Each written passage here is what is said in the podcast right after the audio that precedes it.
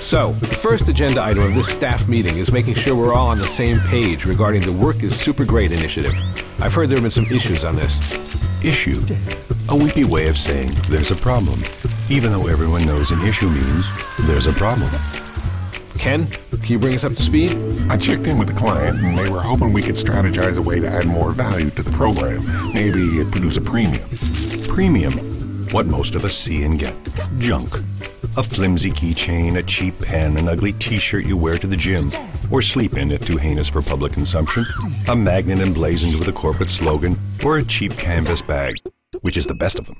I'd like all of you to brainstorm some ideas for a freebie and have them on my desk by COB. Leslie, any progress on planning the departmental outing?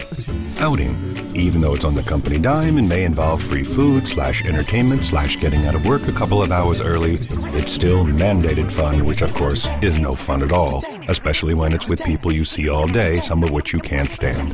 It's coming along. I thought we might go play laser tag. It's supposed to be really great for team building. Okay, that's an interesting idea. Let's circle back on that next week.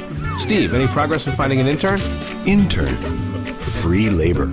Referred to by Hardin staff as, quote, slave, unquote, and subject to humiliation and lascivious comments by said staffers unbeknownst to them. Well, I've interviewed a lot of candidates so far, and Amy Random seems to be my top pick. Yeah, don't get me wrong, I like her. I'm just not sure she's the right fit.